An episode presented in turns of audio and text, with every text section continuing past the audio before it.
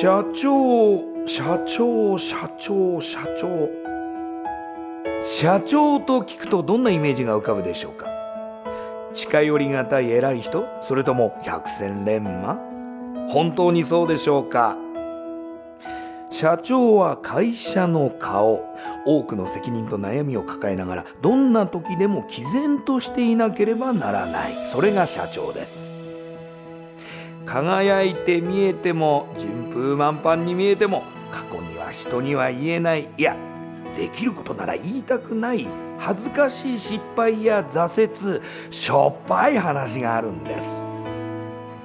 す。社長チップスの塩味はまさにそんな社長たちの汗と涙の塩味。そう、社長は別名 シーイーオー なのですから。この番組ではそんな社長たちのしょっぱい話をあなたのビジネスや仕事に生かしてもらいたい、将来社長を志す人たちに希望を届けたいという思いのもと、さまざまな業種の社長インタビューを紹介していきます。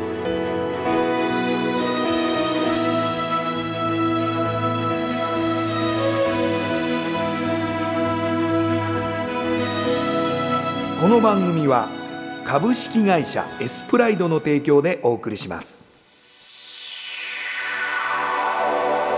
社長チップスレディオ。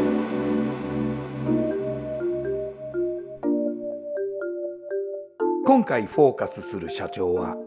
有限会社丸茂、佐藤智明社長。丸茂はせんきゅうひゃくごじゅういちねん、現会長で父でもある佐藤茂雄さんが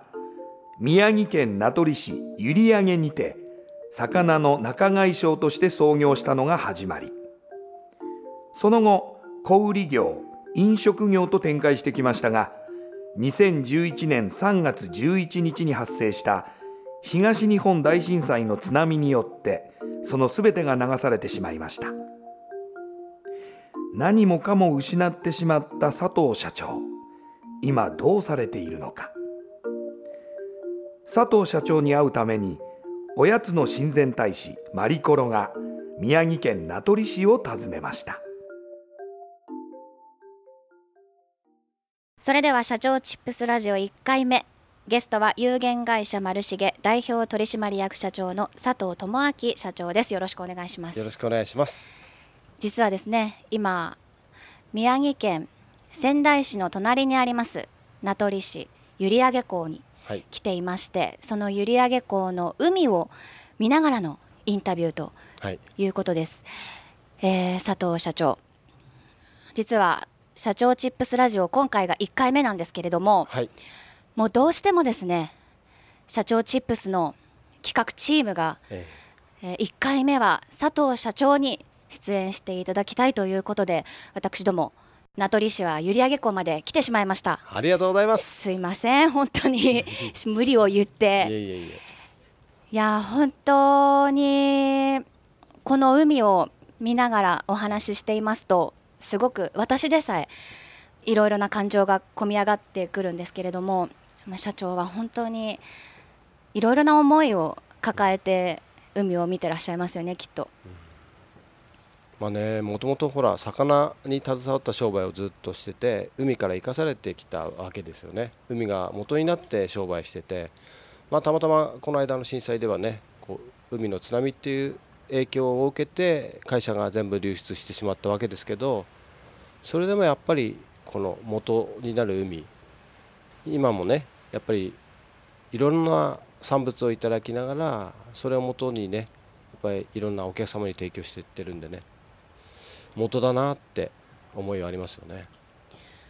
この閖上港の名物っていうのは、はい、赤貝という貝がありまして、ええ、それがまあ日本一だっていうふうに称賛されてて、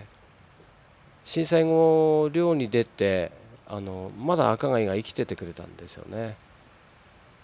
だからなおさら頑張ろうっていう気持ちにもなれたしね。うーん、えー取り扱っているものが、えっと、そういう海産物ということになるんですけれども、はい、佐藤社長の事業はどういったことをやってらっしゃるんですか。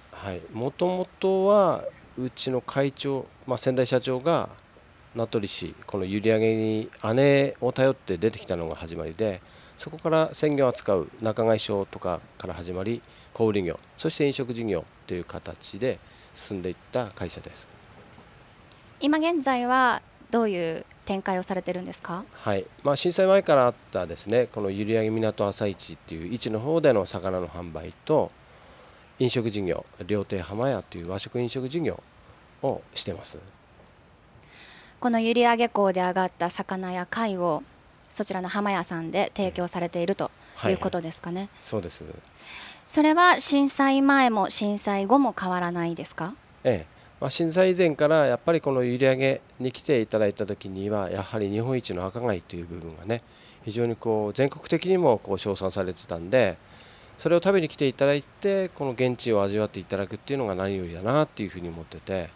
ですから名取市の方では赤貝丼っていう形でね、絶対東京では食べられないような丼を提供してね、現地なれだっていうような美味しさを伝えてます。にせんじゅういちねんの東日本大震災の当時で創業何年ぐらいになっていたんでしょうか？うん、えーっとですね、会社設立したのがへいせいさんねん、にせんいちねん、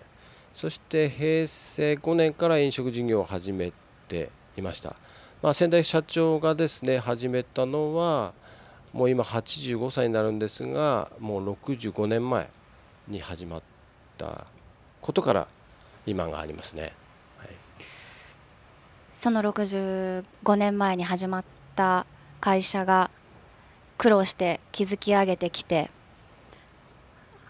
この閖上ではもう誰もが知る浜屋さんっていうお店になって、皆さんが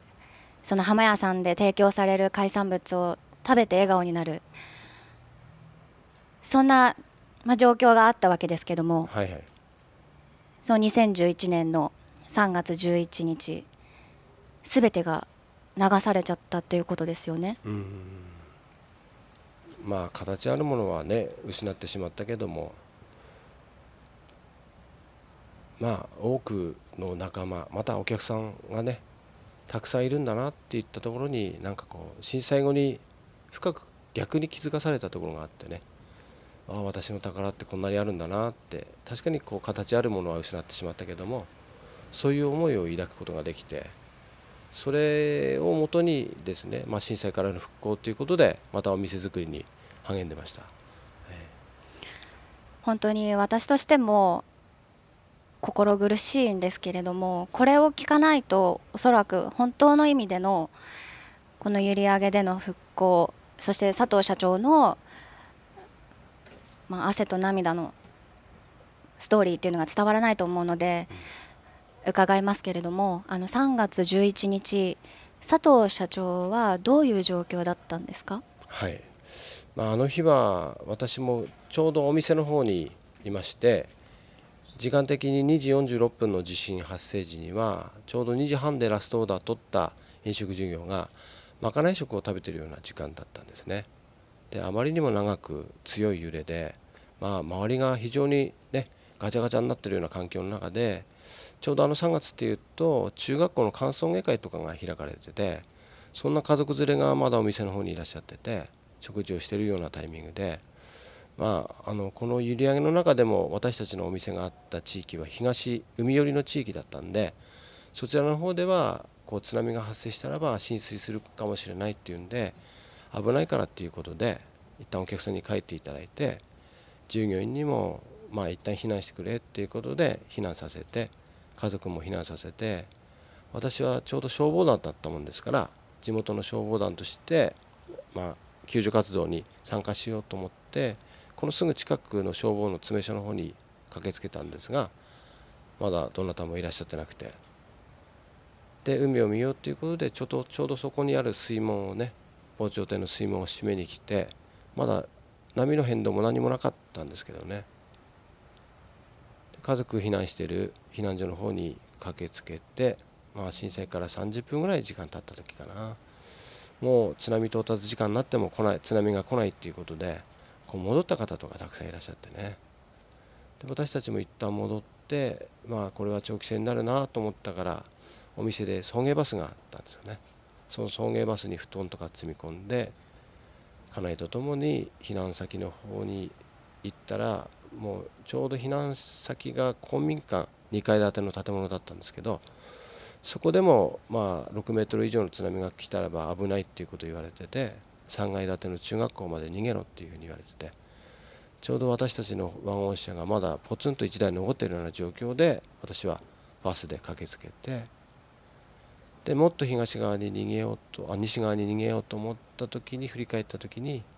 真っ黒い鍋しぶきがね、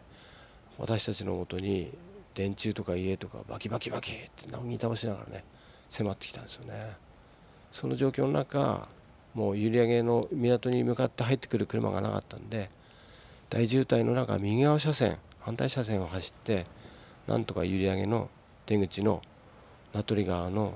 にかかる橋のたもとまでたどり着けて、それでそこに波が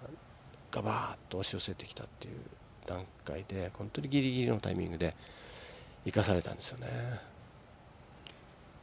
その社長の周りの方々はそこで同じ判断をしなかったために被害に遭った方がたくさんいらっしゃったってことですか？うん、あの渋滞の中、津波に巻き込まれた人もいるし、走ってる中飲み込まれちゃった人もいるしね、いろいろなことがありましたね。その中で佐藤社長もご家族も助かった。そうなんですよ。幸いにして、まあ、私の後ろを走ってる車いちだいもなかったんで、閖上の街を走った最後の車でしたね。その社長の車の後ろからも津波に飲まれてしまったってことですか？そうですね、ギリギリのタイミングで。うーん、ということは、まあ、知人の方とか会社の方とかで被害に遭われた方もいらっしゃるんですか？うん、まあ、逃げてる途中で被害になった方もいるし、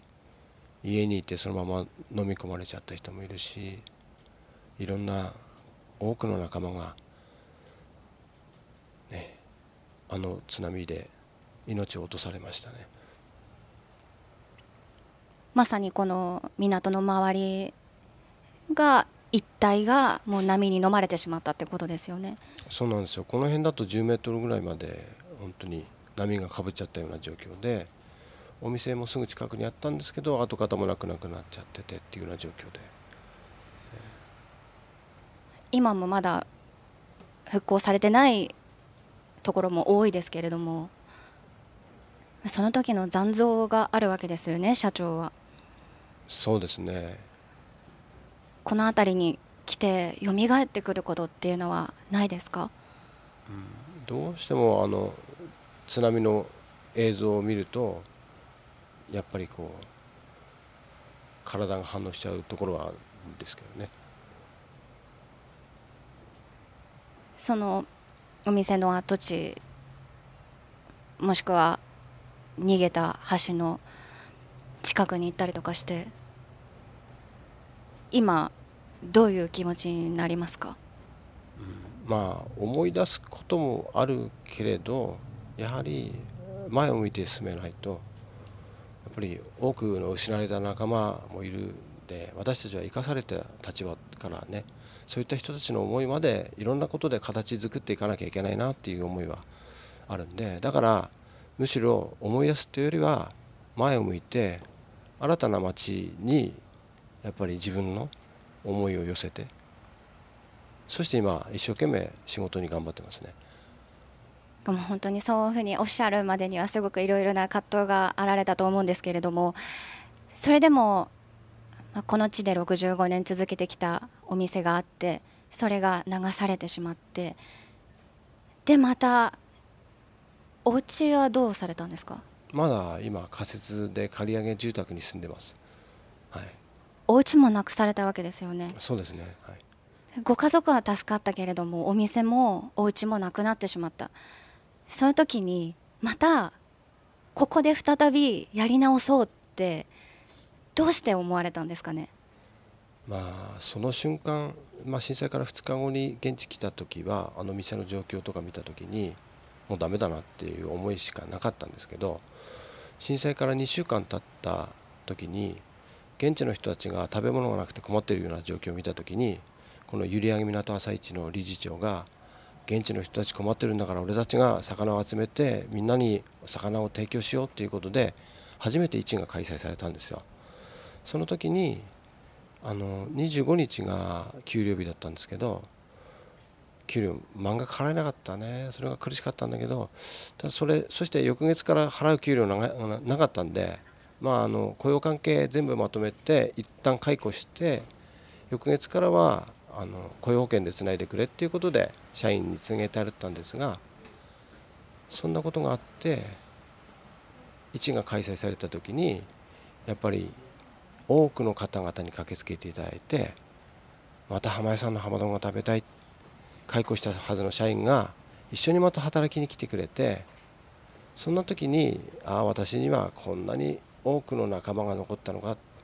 こんなにたくさんのお客様が残ったのかと思った時に、物は失ってしまって借金はたくさんできちゃったけども、それよりもこうそういうお客様っていう宝、それに目を向けることができて、やっぱり一緒に働く仲間の仕事場を作っていかなきゃダメだっていう思いで、翌しがつからは前を向いて進むことができたんですね。一番もう大変だったことってどんなことですか？うん、まあ以前からずっとじゅうはちねんかんこの閖上の地で戦い抜いてきた中で、浜江塾っていう塾を会社の中で開いてて、それぞれの社員の夢をしっかり目標として作ってたし、会社の目標も作ってて、浜江に号店出店しようっていう夢があったんで、そこに気持ちを切り替えられたからまだ前に進むことができたんですけど、やっぱ震災直後はどうしてもやっぱり失われた多くの仲間のことを考えたりすれば非常にこう辛いものはあったんですけど、なんとかね、そこの気持ちの切り替えをできたっていうのが一番良かったことだかな。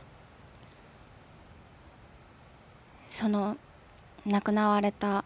皆さんに今伝えたいことってありますかね？うん、今みんなこうして頑張ってるからって、この毎週毎週開催してるこの朝市の地にも現地に多くの方々が来ていただいてるからって、私たちの町はまた新たな町が作ってきようって、今一生懸命みんなで頑張ってるからって見ててって、そう伝えたいですね。復興してごねんですけれども、このごねんっていう歳月って佐藤社長にとっては早かった、長かった、どんな思いがありますか？早かったね。あっという間のごねん。うん、とにかくがむしゃらに頑張ってきたんで、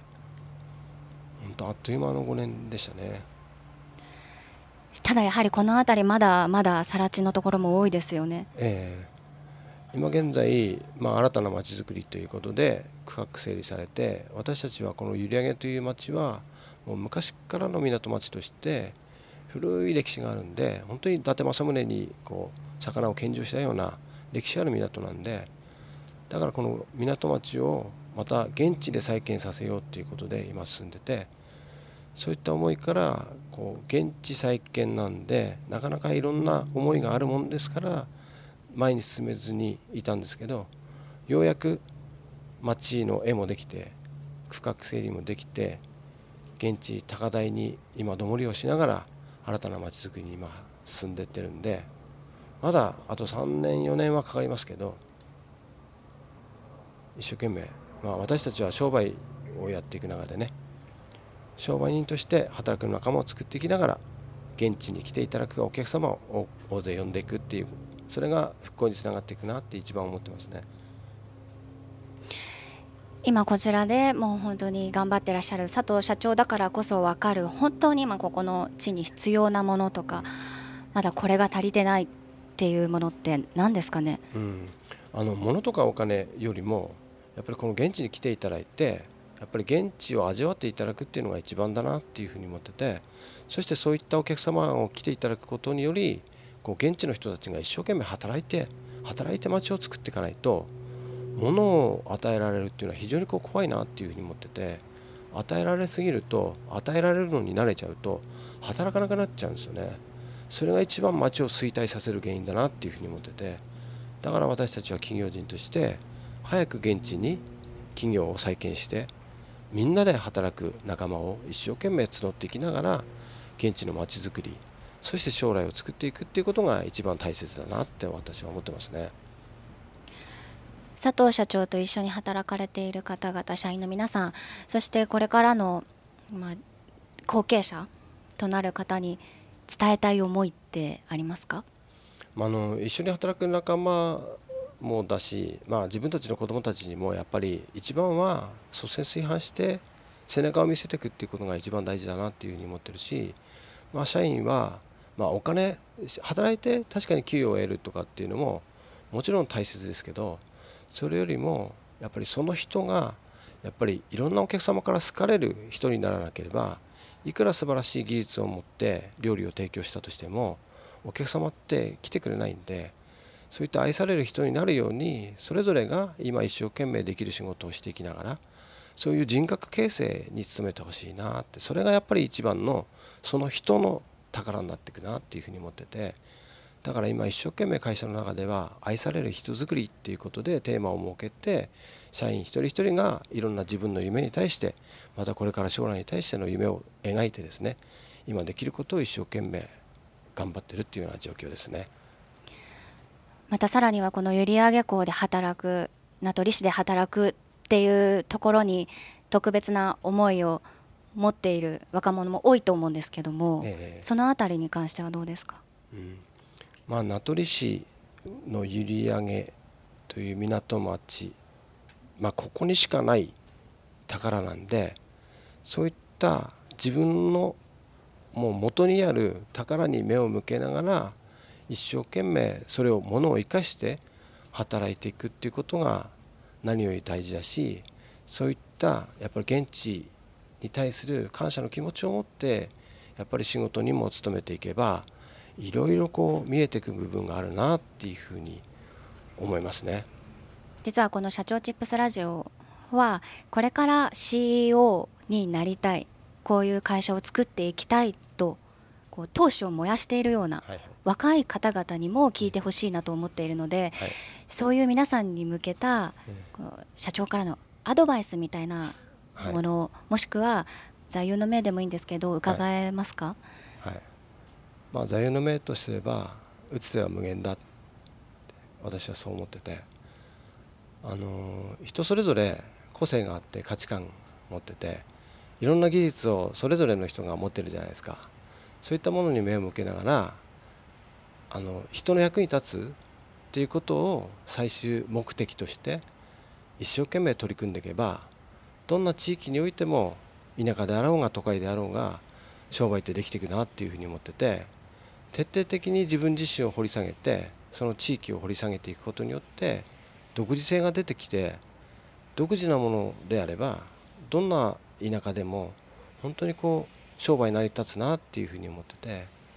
だから今あるものにしっかり目を向けて、自分がやりたいことにどんどんどんどんチャレンジしていきながら、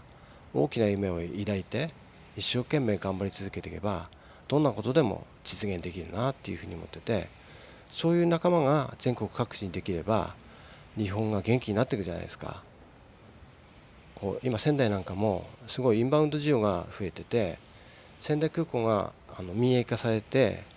今新たな街づくり、新たな観光需要という部分が生まれてきてて、だからそういったことからもこ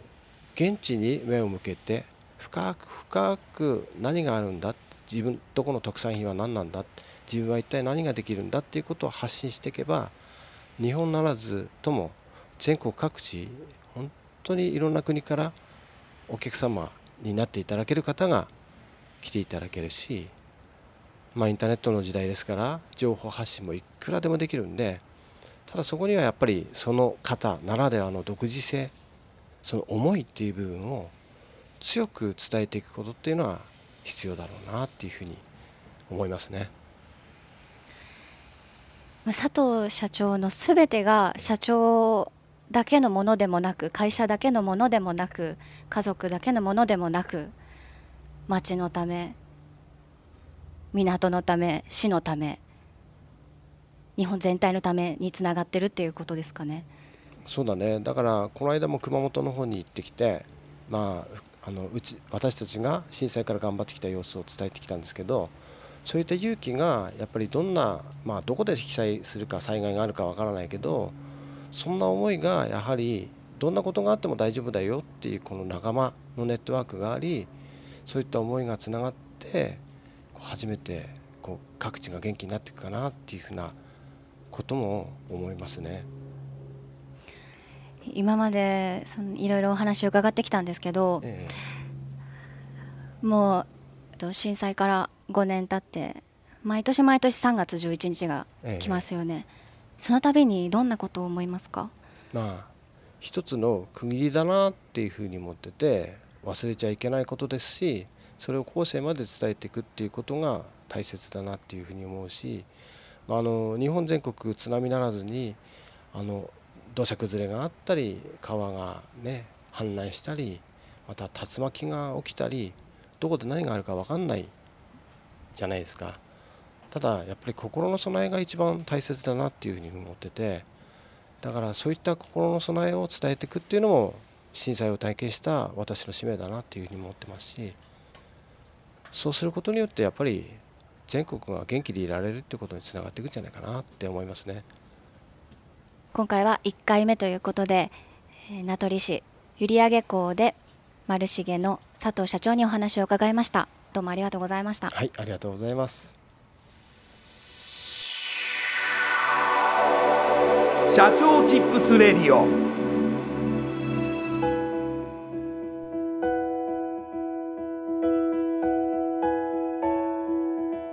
この番組は株式会社エスプライドの提供でお送りしました。